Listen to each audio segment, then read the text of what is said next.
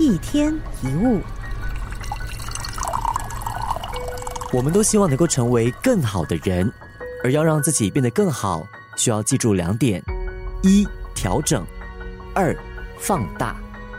什么是调整呢？我们每个人都有一些缺点或者是比较弱的地方，它很难变成我们的优势，所以我们不如通过一些调整、改善，让这些弱点不再成为我们生活中的困扰。那么放大，则是把自己能力与特质上的强项或优点把它给放大，因为那是我们自己能够做得好的部分，容易上手，也比较没有压力。把擅长的地方变得更精进，将会成为我们在人生赛场上的最大优势。就好像你可能是一个不善说话、反应较慢的人，导致在交朋友上面容易有挫折感。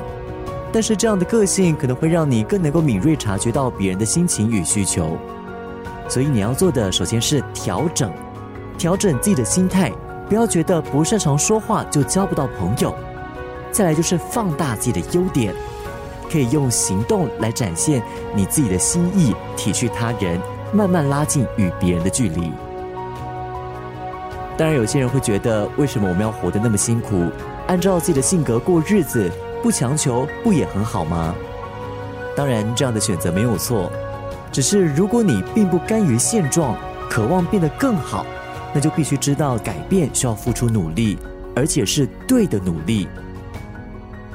每一个人都有缺点，未必能够完全的改善。